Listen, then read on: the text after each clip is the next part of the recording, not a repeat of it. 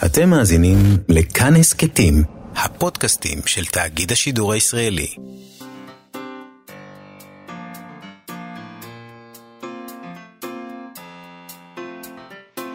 מה שכרוך עם יובל אביבי ומה יעשה לה. שלום, צהריים טובים, אנחנו מה שכרוך, מגזין הספרות היומי של כאן, תרבות אה, ב-104.9 או 105.3 FM. שמחים שהצטרפתם אלינו, אולי דרך האפליקציה של כאן או האתר. כל דרך אפשרית, איתנו באולפן אבי שמאי ודרור רוטשטיין שעושים איתנו את התוכנית. שלום לך, יובל אביבי. שלום, מה יעשה לה? את ככה ברגיל. אה, לא מ... כן, בנוהל. לא, כאילו כלום. כלום לא קרה בחודשיים האחרונים. חזרנו! חזרנו. תשמע, היינו פה. כל הזמן, יובל, בוא, אל תעמיד פנים. כן, אבל יום ראשון, זה 12 נחמד. עד 1, נכון. אנחנו חוזרים, אין אה, שום... אה, כ- כרגיל, יום חג אולי. חזרה לשגרה. עוד יום חג. כן. אה, על מה נדבר היום? אנחנו נדבר היום עם אה, היסטוריון אומנות איטליה והעיתונאי, דוקטור ספי הנדלר, שמשמש גם כראש החוג לתולדות האומנות באוניברסיטת תל אביב. אנחנו נדבר איתו לא על אומנות, נדבר איתו גם על אומנות אולי, מה שבא לנו, אבל נדבר איתו בעיקר על אה, פסטיבל הסופרים הבינלאומי במשכנות שאננים. הוא בוטל בפורמט הרגיל שלו, אבל הוא התקיים בפורמט דיגיטלי מה-10 עד ה-13 במאי.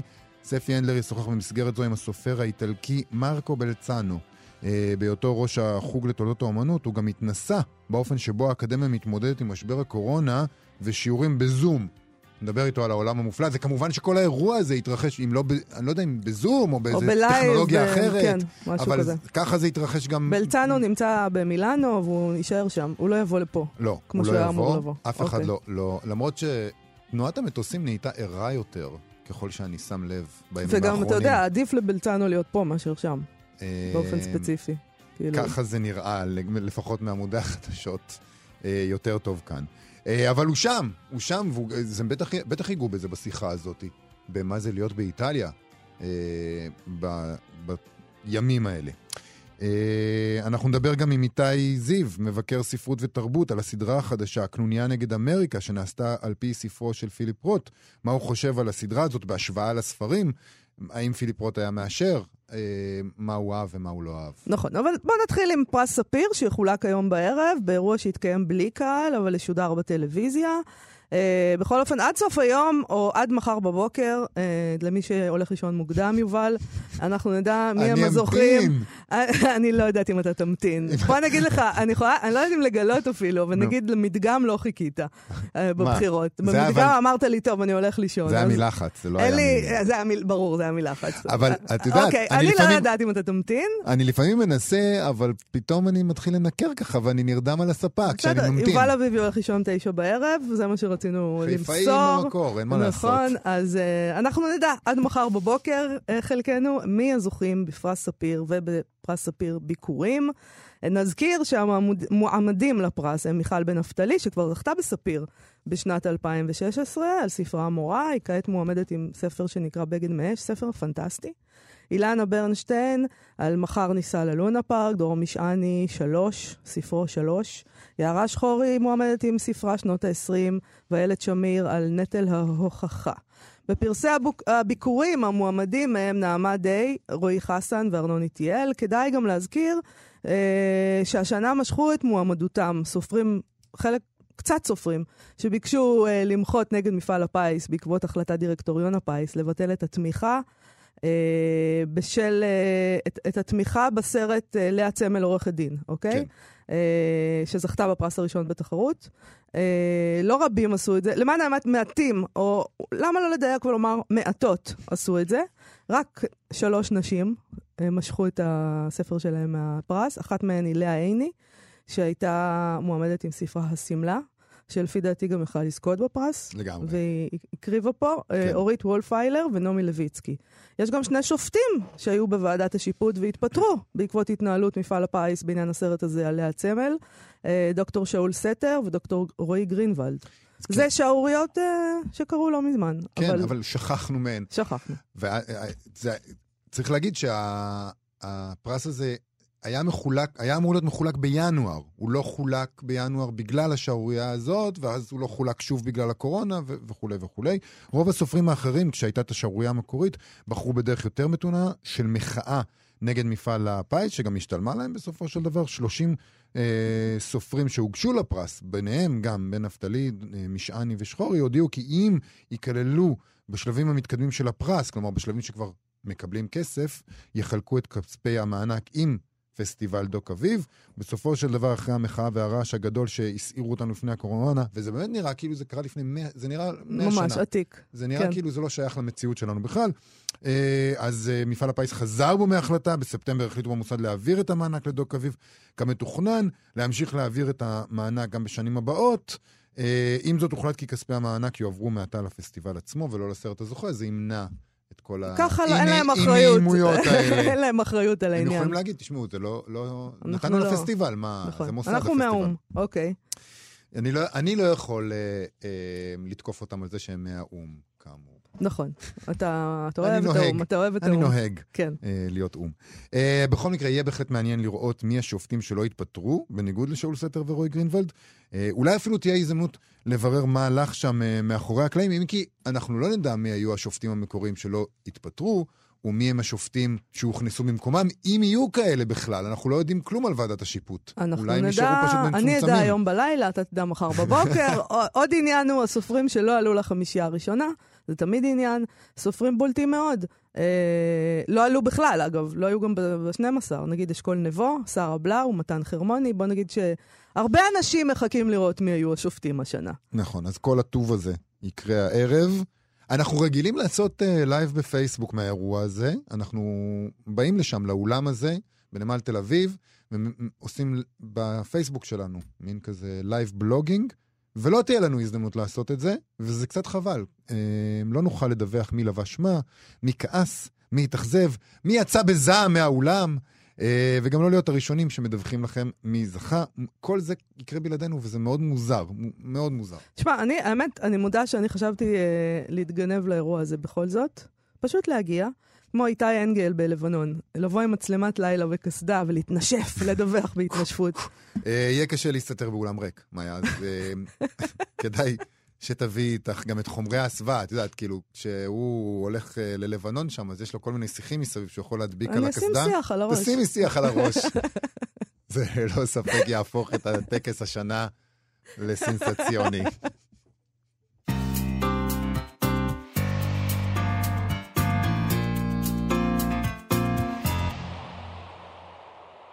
מה שכרוך בכאן תרבות, חזרנו עם השאלה איזה מין עולם יצר עבורנו הזום. האם העולם הזה מוצא חן בעינינו, ומה מתוך הניסוי הזה של החודש, חודש וחצי האחרונים, יישאר איתנו גם אחר כך. במסגרת פסטיבל הסופרים הבינלאומי של משכנות שאננים, שיתקיים בשבוע הבא ויהיה דיגיטלי השנה, ידבר היסטוריון האומנות, היסטוריון אומנות איטליה.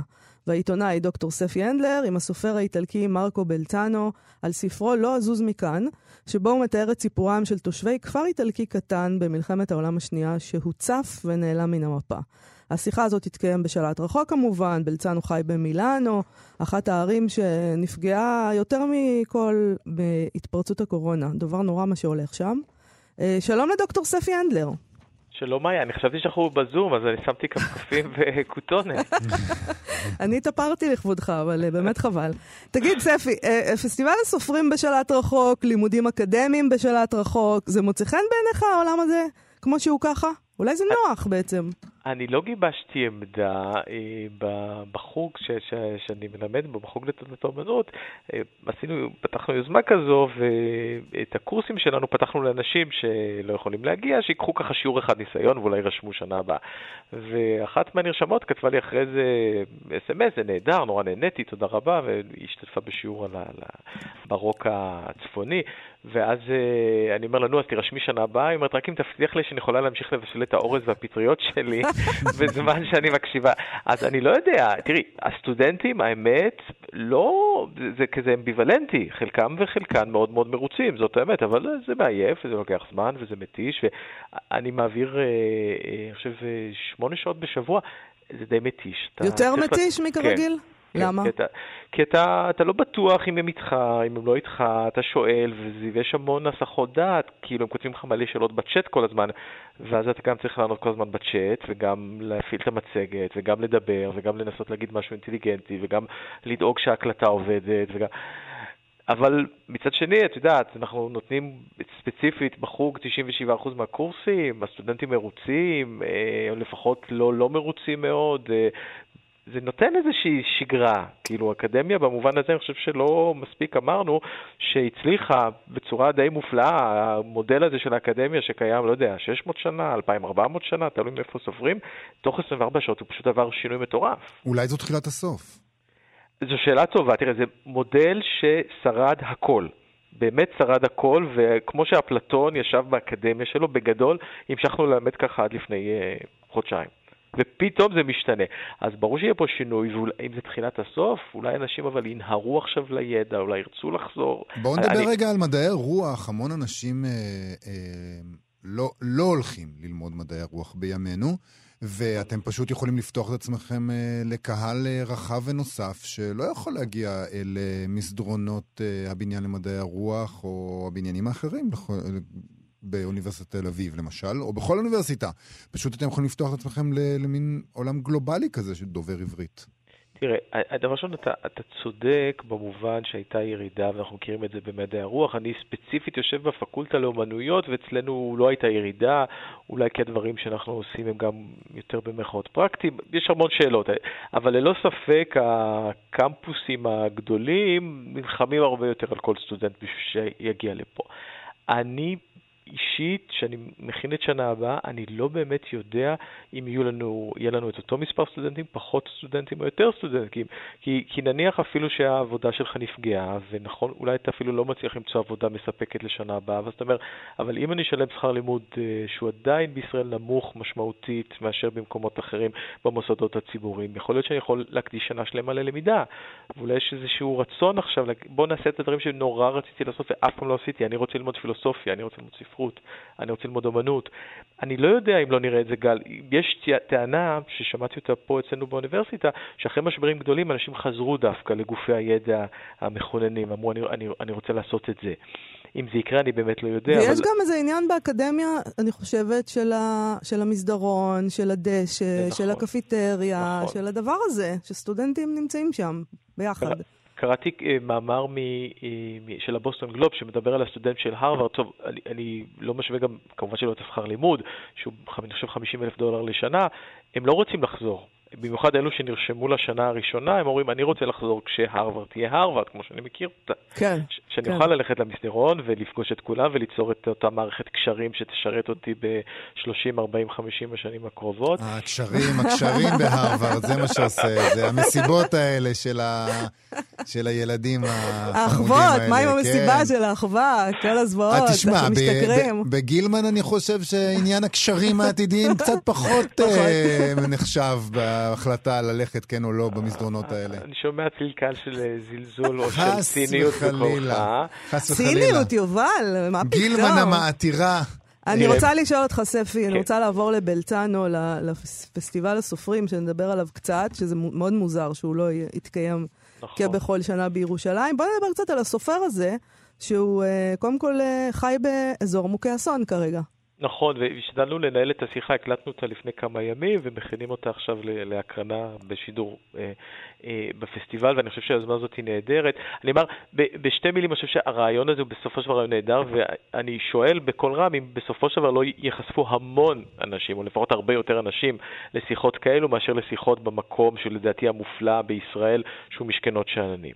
אה, הוא יושב, הוא אומר לי, אני בעיקר סגור בבית, אז ניסיתי להיות כזה אופטימי, אמרתי לו, טוב, מרקו, אבל לפחות קוראים את הספרים שלך יוצר. יותר אומר, מה פתאום, לדעתי אף אחד לא קורא. כולם, אין להם זמן, והם רק כל הזמן יושבים חרדים באתרי החדשות ובוואטסאפים. הוא היה נראה די אה, במצור במובן הזה, אבל באמת אה, מילאנו במובן הזה הייתה גיי הריגה מטורף. אה, הוא, הוא בריא והילדים שלו בריאים, אה, אבל התחושה היא לא נעימה שאתה מנהל את השיחה. אתה מרגיש עוד אה, שיש פער מאוד מאוד גדול בין מילאנו, המטרופולין המדהים הזה, שהכרנו, לבין למה שהמקום הזה הפך. כן, אז הוא, הוא נראה במובן הזה קצת מדוכדך, אבל כשדיברנו על הספר שלו, זה איזשהו לחיוך והכניס לו את ההתלהבות בחזק, זה באמת ספר מאוד מאוד מאוד מיוחד. אז ספר קצת על הספר, בבקשה. אה, זה סיפור, ובשיחה התלבטנו אם להגדיר אותו כרומן היסטורי, אבל זה סיפור על כפר שכבר לא קיים, קורון, ש...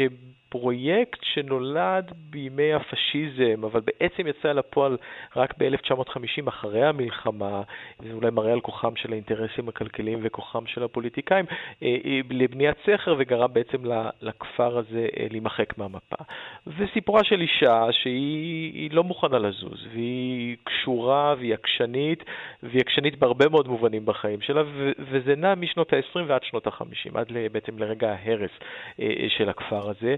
וזה זכה באמת ספר שגם זכה להצלחה בינלאומית אדירה, אבל עוד לפני כן זכה להצלחה מאוד מאוד גדולה באיטליה, בישראל זה ספריית אה, אה, פועלים, בתרגומו של אה, היפה של ארנו בר, לא אזוז מכאן, וזה הפך להיות, אני חושב, איזשהו...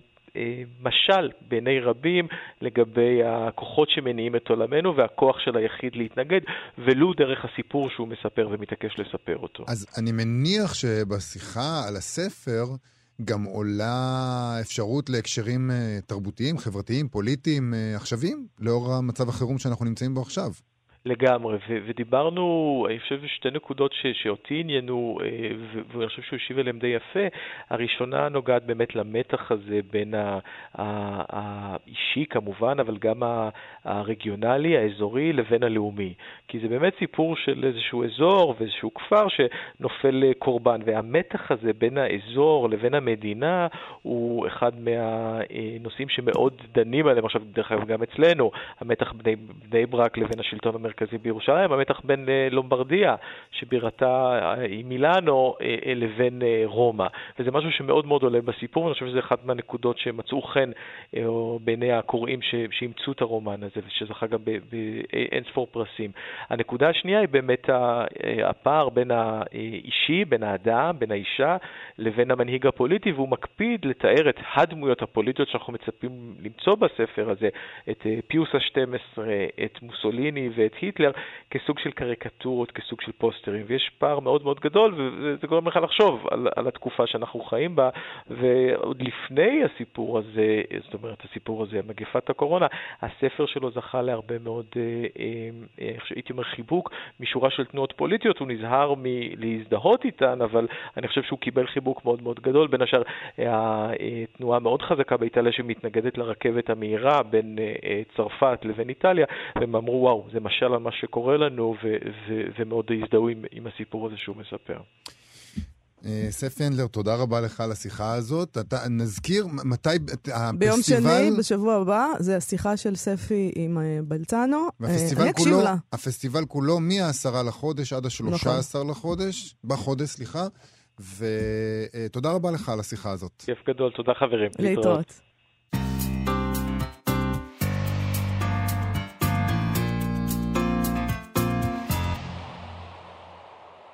מה שכרוך בכאן תרבות, חזרנו אחרי הצלילים ה... יובל, אתה ממש מופתע. מונומנטליים האלה. סך הכל התחשק לי שירים של נסיעות באמריקה. כזה בערבות אמריקה, באוטו, אני נוסעת עכשיו. השיר הזה זה נסיעה למטאור שעומד לפגוע בכדור הארץ, לא? אה, אתה לא מבין ב... אתה לא מבין, אני מצטערת. אתה לא מבין לא- בנסיעות. זה מהסרט הזה. אז מה? ברוס וויליס, לא? איך קוראים לסרט הזה? אתה מנסה לומר שזה נורא חשוב למה התכוון המשורר? חס וחלילה. יפה. חס וחלילה. יפה. עד כאן, עד כאן, יש לי קווים אדומים. טוב, אה, מה אנחנו עכשיו? עם התהייה. כמה ספרים גדולים יכולים להפוך לסדרות טלוויזיה ראויות? האם יש לזה בכלל סיכוי? ומה פיליפ רוט היה חושב על הסדרה הקנוניה נגד אמריקה? האם זו דרך טובה לתווך ספרות לקהל הרחב? נדבר על כך עם מבקר התרבות והספרות איתי זיו. שלום איתי. היי, hey, מה נשמע? Uh, נשמע מצוין. הכל טוב. אתה, אתה כתבת ביקורת על ההוצאה המחודשת של הספר הזה, התפרסם ביום שישי בידיעות אחרונות. אה, הוציאו אותו מחדש לאור, לאור שידור הסדרה המבוססת עליו, וגם הוספת על זה סטטוס בפייסבוק האישי שלך, שמשווה בין הספר לסדרה. אז בוא, בוא נתחיל עם הביקורת. Uh, אתה כן. מתייחס לזה שהספר מאוד מאוד מתאים לזמננו, גם בגלל מנהיגים כמו טראמפ נגיד, טראמפ, הוא רחוק, לא מנהיגים אחרים, חס וחלילה, uh, גם בגלל הנכונות של מדינות לפגוע בחירות תושביהן בגלל מצב החירום הרפואי. אוקיי. Okay. אה, יש פה כמה דברים, צריך לעשות סדר קצת. Uh, הספר uh, מתאר איזשהו מצב שהוא לא שונה דרמטית uh, מהמציאות ההיסטורית, חוץ מפרט אחד, והוא שבשנת 40 צ'ארלס לינברג ניצח במרוץ הנשיאות ארה"ב את רוזוולט. וההסט הקטן הזה מתחיל איזושהי תגובת שרשרת של אירועים שנותנים איזושהי גרסה אה, ימנית קיצונית, אה, סמי-נאצית של אה, ארצות הברית, ובתוך זה גם אה, רדיפה של אה, יהודים. אה, אני חייב להגיד לך שבכל מה שקשור אה, לחוקי חירום, אז uh, כמובן שהספר מאוד רלוונטי, כי זה הקליימקס שלו, והוא מגיע לדבר הזה שהוא תמיד הקצה של המצב הריבוני, הדמוקרטי, uh, ומשם זה כבר uh, על סף תהום תלול. אז uh, דווקא בנושא הזה, uh, כשטראמפ נבחר, אני לא יודע אם אתם זוכרים, אבל uh, היו המון המון uh, מאמרים uh, שהזהירו שהוא... יחולל איזשהו משבר או ינצל משבר כדי אה, אה, ללחוץ על הגז עם כל מה שקשור לחוקי חירום. אה, נעמי כן. קיין כתבה את זה בספר האחרון שלה, טימותי סניידר נדמה לי. ודווקא בסיפור של הקורונה שקרה, אה, היה לו את כל הלגיטימציה כביכול, לשיטתו, לעשות את זה, והוא לא עשה את זה. ואת הדבר הזה, אני חושב שהספר מנבא בצורה... מאוד יפה, אה, ופה יש אה, שאלה קצת אם אה, לספיילר או לא, אבל בגדול, נגיד בקווים כלליים, שכל זמן שלינברג, שהוא המקבילה של טראמפ לצורך העניין, כל מיני נקודות שאפשר לדבר עליהן גם אחר כך, כל זמן שהוא בשלטון, הוא דווקא לא הולך עד הסוף עם כל האפשרויות הנוראיות האלה ש... כביכול מצב חירום יכול לזמן. ואני חושב שגם טראמפ עשה את זה עכשיו, כשהייתה לו את הלגיטימציה, או לפחות היה חשש, נגיד מעיניים אה, ליברליות, שהוא אה, ילחץ על הגז בדברים האלה, כמו שלצורך העניין נעמי קליין אה, חזתה. והוא לא עשה את זה, אם כבר להפך, הטענה הייתה שהוא עשה פחות מדי. אז זה מאוד מעניין אה, שפיליפ רוט בעצם אתה יודע, כסופר שכותב מין דבר כזה, היית אולי יכול לצפות שהוא יגיד, כן, בוא ניתן לו ללחוץ על הגז, והוא דווקא בעצם לא, לא הלך ממש. לשם. לגמרי, הוא ממש עשה איזה טוויסט קטן, כי בעצם הנקודת, העניין שלו, הפוקוס שלו בספר, הוא פחות אה, בספקולציה ההיסטורית, שהיא חמודה ובאמת מעניינת ונותנת אה, פתח להרבה מחשבות ומפתה אותך באמת לכל מיני what ifs כאלה, אבל uh, עיקר העניין שלו זה בדמויות, כמו כל סופר גדול בעיניי. נכון, נכון. והוא נתן להם כאילו, הוא בנה איזושהי תפאורה היסטורית עסיסית, והוא השליך אותם לבימת, את הדמויות שלו לבימת ההיסטוריה כשהם... Uh, הדבר המעניין פה זה באמת התגובות שלהם, החיים שלהם, הקיום שלהם הקטן במרכאות בתוך עולם כזה שפועלים עליו כוחות גדולים, ומה התזוזה של כוחות גדולים דווקא באופן מינורי, כמו שאת אומרת, איזה סערה ואיזה תגובת שרשרת זה מחולל בחיים של אה, אנשים ביום-יום שלהם. אז כשטראמפ, הוא... נבחר, uh, התייחסו לספר הזה כנבואי. המון אנשים אמרו, תראו, תראו את הספר הזה, את הקנוניה נגד אמריקה, זה בדיוק מתאר את זה. זה בעצם, בעצם כשהם עשו את זה, אתה אומר לנו, לפני, אה, מה, ארבע שנים בערך, הם, אה, הם קראו קריאה מאוד מאוד שטחית את הספר של פיליפ רוט, הם התייחסו רק לכותרת, רק למסגור, ובעצם, בעצם, בעצם, אם היו, אם אנחנו מתייחסים לספר במלואו, אם היה בו נבואה, אתה אומר, היא התגלתה עכשיו כהפוכה לגמרי מהאזהרות של תחילת אה, נשיאות טראמפ. אני לא יודע אם הפוכה לגמרי, אני חושב שכמו בכל דבר, גם פה המציאות מורכבת. אני חושב שמי ש... זה נכון מה שאתה אומר, ש...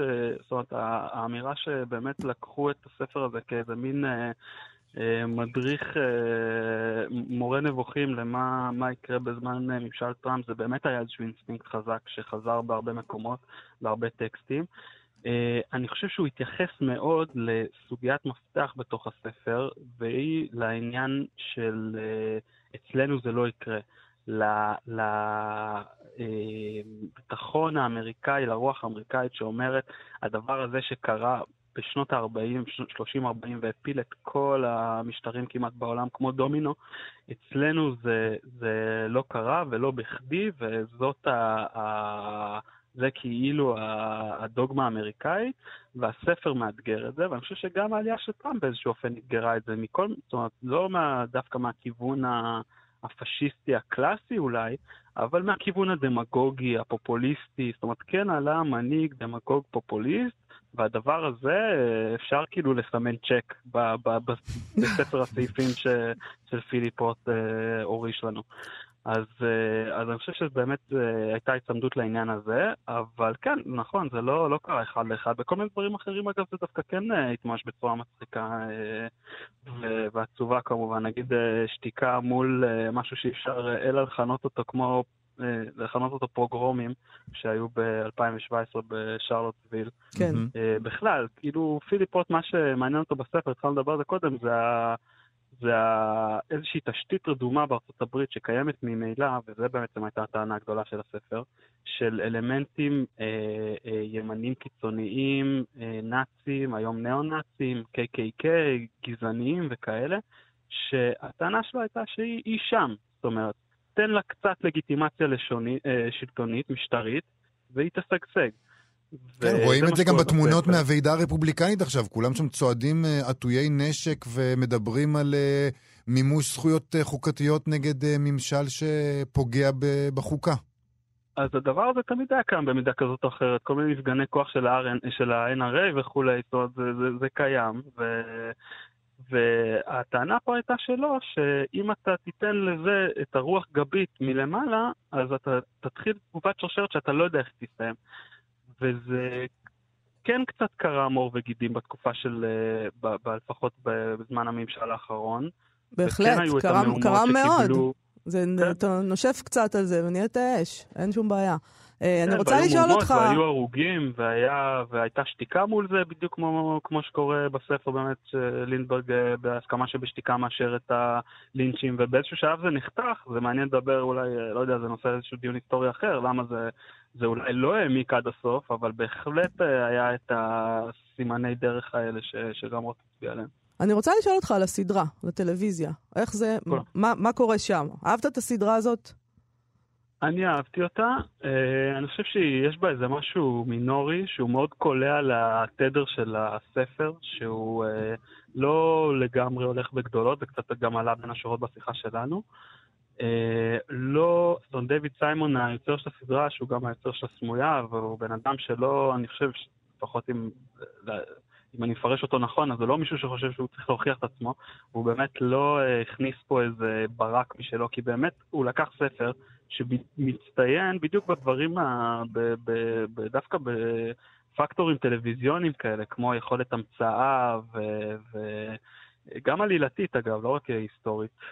והוא פשוט הלך עם זה, היה לו פה אחלה גלם. אה, הוא לא באמת, כמו שאמרתי קודם, המציא את ה... ניסה להמציא את הגלגל.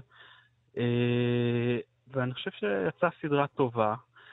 אבל הוא אה, שינה את הסוף, כך אני... הוא אני עוד לא ראיתי הוא את שינה הסדרה. הסוף, הוא שינה את הסוף, אני חושב שהייתה לו איזה בעיה כאילו אינהרנטית שהסוף בספר, ואני לא היחיד שאומר את זה, הוא, הוא, הוא די גרוע אפילו, אפשר לומר, בעיניי, אבל כאמור לא רק. אה, אני חושב שזה, ברגע שאתה כנראה בא לאבד את זה לסדרת טלוויזיה, אז זה הופך להיות איזה תפוח אדמה שדורש איזושהי התייחסות, וההתייחסות שלה הייתה לשנות אותו למשהו שבעיניי הוא עוד אפילו, אה, הוא לא, בוא נגיד, גרוע כמו הסוף של הספר, שהוא מאוד אה, כזה מין הידרדרות, מין איזה דאוס אקס מכינה משוגע כזה. בסדרה הוא הלך על משהו לא פתור, אה, סתום, לא ברור כזה. אז זה פשוט רע באופן אחר, אבל אה, אני לא... אז זאת לא אומרת, שני הסופים אה, אה, רעים בעיניך, בשני המקרים. באיזה עמוד לעצור כן. את הקריאה? באיזה שלב בסדרה? זה ממש קטע, זה ממש, אה, זה ממש מבאס, אבל לזכותו ייאמר שהוא לא עצר בזה, שאחרי הסוף של ההיסטוריה במרכאות, אז יש את הסוף של הדמויות, אז, אה, אז הוא פיצה על זה. אולי הוא גם הרגיש כאילו שיש לו איזה בעיה שמה, לא יודע, קטונתי. איתי אבל, זיו, אה, בכל אה, מקרה סדרה טובה. איתי זיו, תודה אנחנו- רבה לך. אני אצפה בה, זה. ב-HBO, נכון? אני עוד לא הצלחתי אני- אני-. אני ראיתי קצת מהפרק הראשון וזה היה לי קצת איטי, אבל אולי... אה, יובל, אולי- אתה לא אוהב אני שום חושב דבר, שזה אבל... מתגבר אחר כך. אה, אני אולי חושב גם... שהפרק הראשון הוא קצת אקספוזיציוני כזה, וזה לאט לאט מגביר, ו... אז זה גם אה, ימים כאלה שקשה בהם להתרכז אולי בדברים שהם צריך יותר... בדיוק, אתה יכול להאשים רק את עצמך. בהחלט. איתי זיו, תודה רבה לך. על השיחה הזאת. להתראות. להתראות. ביי.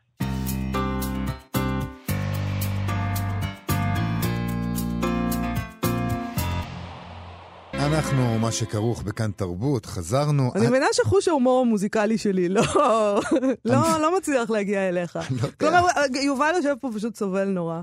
הוא לא... מה היית שומע? נגיד, להם, רגע, רגע, רגע. נספר את הדיון. אני את רוצה הדיון. רגע להבין, אם היית עכשיו בטיול עם מכונית באמריקה, בערבות אמריקה, אה, נוסע ממקום למקום, כן. וישן במוטלים זולים, אז אוייזי שהם להקה בריטית מה בכלל? היית שומע? מה היית שומע? לא יודע.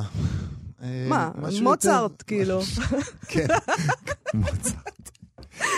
אני, אוקיי. אה, אני, אני לא, לא יודע, אני לא יודע, זה שיר שמבחינתי הוא... אה, לא חשוב, לא נדבר על השיר הזה מבחינתי. אנחנו תוכנית ספרות, אנחנו לא תוכנית מוזיקה. סטטוס יומי. סטטוס יובל. יומי ספרותי של האמנית שירה גלזרמן שכותבת כך. אז איך זה הולך לעבוד, העניין הזה של עד ארבעה אנשים בחנות? לא בחנות מהסוג שיודעים מה צריכים, נגיד הפוך על סויה או דיבל גבס נכנסים ויוצאים, אלא מהסוג שחלק עיקרי מהמהות שלהם הוא ההשתהות, המגע, החיפוש. כי אני למשל, היא כותבת, נורא התגעגעתי לחנויות ספרים. הלכתי חצי שעה ברגל לחנות שאני אוהבת, כי האוטובוסים עכשיו זה בדיחה. כשנכנסתי נעמדתי והסתכלתי מסביב, ולרגע הכל הרגיש שהוא נורמלי והתרגשתי. באמת התרגשתי. ואחרי כמה דקות של דפדוף, מישהי הכניסה את הראש פנימה ואמרה למוכר בקול רם וצלול, האנשים שבפנים, הם יודעים שיש אנשים שמחכים בחוץ? והמוכר חייך אליה ואמר, כן, הם יודעים, צריך קצת סבלנות. אם יש ספר מסוים שאת רוצה, אני יכול להביא לך. היא אמרה, שלא, שהיא רוצה לחפש. והאמת היא שלא ידעתי כי לא היה אף אחד בחוץ כשנכנסתי. והרמתי את הראש, והיו שם שני אנשים, האישה הזאת ועוד גבר. ואני תמיד משתדלת להתחשב, אף פעם לא מתעכבת בקופה, בסופר, מזדרזת בתאי מדידה, אבל מה אני אמורה לעשות עכשיו בעצם? אז המשכתי להסתכל בספרים עוד כמה דקות, וכבר היה לזה טעם קצת מר. ואז היא הכניסה שוב את הראש, וממפגן הפאסיב אגרסיב הכי מרשים שראיתי בכל החיים שלי, וכבר יצא לי לראות איזה שניים שלושה מאוד מקצועיים, היא זעקה. האנשים שבפנים, הם חושבים רק על עצמם, הם לא מבינים שהם צריכים לצמצם את עצמם, שבתקופה הזו הם חייבים להקטין את עצמם, הם לא מבינים שזה לא זמן ליהנות. אני לא מאמינה. וואו. אנשים, אני- תכף נקרא את ה... זה נהיה יותר גרוע. לא באנו ליהנות. יש ספר כזה של רות עמודן ואדגר קרת. לא, אבל זה נהיה. יותר גרוע במשפט נכון, הבא. תמשיך. המשפט הבא שהאישה הזאת צעקה, האישה מבחוץ, כן. האישה שם מאחור היא הכי גרועה, כי היא מחייכת. היא נהנית מזה שאני בחוץ והיא בפנים. זאת אומרת, כאילו יש עכשיו, אה, יש, עולה מהסטטוס, יש אנשים שבטוחים שמי שנמצא עכשיו בתור חנות מתעכב בכוונה, קצת כמו שמצאת חנייה ואחרים לא, ואתה, ואתה נהנה מהתענוג שאתה הצלחת והם לא. טוב, אז אה, ככה הסטטוס ממשיך. אני, כמו שירה גלזרמן, והאישה השנייה שבפנים הסתכלנו זו על זו קצת בתדהמה וקצת בצער, ולא חייכנו בכלל. וגם אם היינו מחייכות, היא לא הייתה רואה את זה דרך המסכה. והמוכר הסתכל על שתינו ואמר, ככה זה כל יום. זה החיים שלי עכשיו. זה פשוט נפלא. תשמע, זה סטטוס שהוא. גאוני. אה, אנשים כל הזמן מדברים על זה שאחרי הקורונה אה, אנחנו נהיה טובים יותר. יש איזה, אתה יודע, פתאום אנחנו נבין גם את כדור הארץ וגם את עצמנו ונהיה אנשים טובים יותר, וזה לימד אותנו משהו, אבל זה, האמת היא שזה לא לימד אותנו כלום. אה, אנחנו עדיין כולנו רוצים להיכנס לחנות מהר, ושלא ידפקו אותנו אלה שכבר נמצאים בחנות ועוד ייהנו מזה. שיפסיקו לחייך. בדיוק. אם אתה בתוך, בתוך החנות, לפחות אתה תחייך. נכון. עדיין, בוא לא נאמר נואש מח... מחנויות הספרים, אה, יש גם סטטוס של אסף שגיב, העורך הראשי של הוצאת שלם, שדווקא מבקש מאיתנו להילחם על חנויות הספרים העצמאיות, אה, ויש לו גם הצעה קונקרטית איך להימנע מהתור הזה ומהאישה הנוזפת.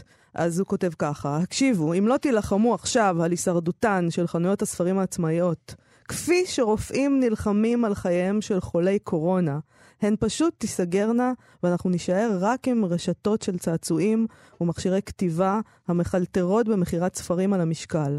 אז נא להרים טלפון ולהזמין משלוחים מחנויות הספרים העצמאיות במקום מגוריכם, ולא להסס לתרום להן בכל פרויקט מימון המונים רלוונטי. זכרו, גם שמירה על בריאות אינטלקטואלית דורשת התגייסות ציבורית.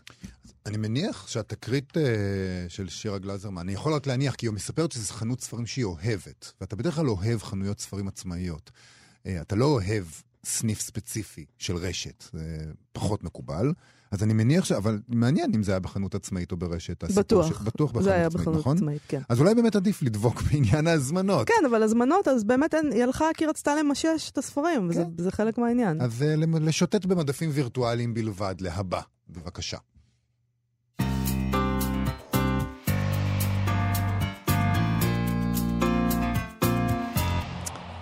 פינת גנזים, יובל. כן, פינת גנזים, אנחנו מציינים היום את uh, יום הולדתו של המשורר, יהודה עמיחי, הוא נולד בשלושה במאי שנת 1924, מת בשנת 2000. Uh, מצאנו ראיון של יהודה עמיחי שהתפרסם uh, במעריב בשנת uh, 1977, ושם הוא טוען שהארץ הזאת שלנו, ישראל, היא גן עדן למשוררים. נקרא קצת מה, בטח, מהראיון בבקשה. הזה? הוא נש... הוא, הוא מס... קודם כל, הוא מספר שם uh, סיפור נורא נחמד על א' ב' יהושע. הוא כותב, הוא אומר, רציתי שהספר שלי יופיע לפני פסח, שאנשים יקנו אותו כמתנת חג. אבל בהוצאה הם היו עסוקים כנראה עם הספר של, של יהושע, שזה המאהב של א' ב' יהושע, שיצא לאור באותה הוצאה אז. קראת אותו? הוא שואל את המראיין. אני חושב שהוא ספר טוב. מגלה התפתחות בכתיבה של יהושע. כן, קשה לכתוב פרוזה. היום, בחיים המתערערים כל הזמן. הפרוזה צריכה מציאות רגועה יותר, אם כי קשה לדבר היום על פרוזה רגועה. למציאות המשתנה הזאת, השיר מתאים יותר, כי הוא מסוגל להכיל, באותם, אה, הוא מסוגל להכיל אותה בכלים קטנים. אחרי זה הוא נשאל, יש מבקרים שטוענים שחלה בכתיבתך נסיגה. נסיגה, הוא שואל? זה בדיוק כמו לומר על אדם בן 50 שאיננו אדם, שאיננו נחשב עוד. זוהי טעות של חלק מהמבקרים. אם כי לא של קהל הקוראים. זוהי שטות לדרוש מאדם שלא ישתנה. יש מי שאוהב מוזיקה שקטה, ויש מי שאוהב אותה בסגנון רעשני יותר. אבל אם הייתי ממשיך לכתוב כמו שכתבתי לפני 20 שנה, היו מבקרים טוענים שאינני משתנה. לא זה ולא זה אמת. אדם משתנה, ואם להתבגר זו נסיגה, הרי זו נסיגה כמו שהמעבר שלי משירות מילואים פעיל להגה עשוי להיחשב לנסיגה. אני שמח שעברתי להגה. נורא נחמד. עכשיו נשאל, בקרב קהל הקוראים יש תהודה רבה לשיריך, מה שנכון אז, נכון היום, אה, באופן יחסי. אז הוא אומר כך, אני חושב שהארץ הזאת היא גן עדן למשוררים. אחרי ברית המועצות, אנחנו המדינה שבה השירה הכי מקובלת. שזה גם כן משפט אדיר, אחרי ברית המועצות. כלומר, מה זה אומר על, מה זה אומר על ישראל של 77? אולי זה בגלל המצוקה, הוא אומר. קוראים שירה אנשים מכל השכבות, בדרך כלל צעירים, אבל גם אנשים בגיל הביניים או אפילו מבוגרים יותר. הוא נשאל על יחס ההערצה למשוררים ועונה, אין משוררים. יש אנשים שכותבים שירה. זה גם הצהרה מדהימה. אמ, אני, אה, הוא אומר, אני בדרך כלל חושב שזהו מצב בריא שאנשים מתעניינים יותר בשירים ופחות במשוררים. ואז הוא נשאל, לא, מש, לא משונה לך שמלמדים שירים שלך בבית הספר? משאת הנפש של כולם להתקבל לתוכנית הלימודים, הרי היום כולם... ולהיות בבגרות. ולהיות בבגרות, כן. ושידברו עליך, ו... וש... ו... ולהיכנס, אה, אתה יודע, ל- לרשימות. ל- לרשימות של ועדות כן. ביטון וכל מיני כאלה. אז כן. הוא אומר, זה משמח אותי, אבל גם מצער. אני יודע שהתלמידים נבחנים על שיריי, ואני זוכר שלא אהבתי, כשהייתי תלמיד, את המשוררים שנבחנתי עליהם. נבחנתי בהם, הוא כותב, הוא אומר. וזה נכון, אז אם אתם כל כך משתוקקים להיכנס, להיכנס למערכת החינוך, תחשבו גם על זה. אה, אילו ערכים, הוא נשאל, אתה חושב, קולטים תלמידים מקריאת שיריך? ואז הוא עונה, אני לא מסכים להנחה שתפקיד השירים להעביר ערכים. אני מקווה שהמורים אינם משתמשים בשיריי אה, כדי ללמד באמצעותם ערכים. בהחלט. זה גם אה, יפה. טוב, יש לנו זמן לעוד דבר קטן. כן. אה, הוא נשאל על, אה, הוא נשאל על קבוצת לקראת, שהוא היה חלק ממנה, והוא עונה, הייתי פעיל בקבוצה הזאת, אבל לא כמו האחרים. לא ישבתי איתם כמו האחרים. הזדהיתי עם המגמה לכתיבה אחרת. תחושה לשפת היומיום, לחוויות קונקרטיות. ואז אומרים לו, היית אחד מאורחי עכשיו. טוב, זאת הייתה אפיזודה חולפת. ביקשו ממני להצטרף למערכת, אז נכנסתי. אבל לא עסקתי כמעט בעריכה. ההשתתפות שלי הייתה שם לא רצינית. הוא לא רוצה להיות מזוהה איתם. לא. הוא כבר יותר גדול מזה. אני, בוא נגיד רק שהדבר הזה התפרסם במעריב ב-1977, והמראיין הוא חיים נגיד. נכון, נכון. לא אמרנו את זה, אה, ואנחנו צריכים לסיים, יובל. נכון, רק נגיד עוד. דבר אחד. כן. שואלים אותו על עתיד לשירה, הוא אומר, יש עתיד לשירה. יש עתיד לשירה. אז אל תתייאשו. יש עתיד לשירה, כבר אמרו את זה ב-77, וזה אה, עדיין נכון. עד כאן מה שכרוך. נודה לאבי שמאי ודרור רוטשטיין שעשו איתנו את התוכנית. Uh, אתם מוזמנים להיכנס לעמוד הפייסבוק של uh, כאן תרבות, יש שם כל מיני תכנים מעניינים שעולים ומאוד כדאי להיות שם, אבל גם לעמוד הפייסבוק של מה שכרוך. אנחנו נהיה פה שוב מחר. כרגיל. כרגיל. הכל רגיל. להתראות. אתם מאזינים לכאן הסכתים, הפודקאסטים של תאגיד השידור הישראלי.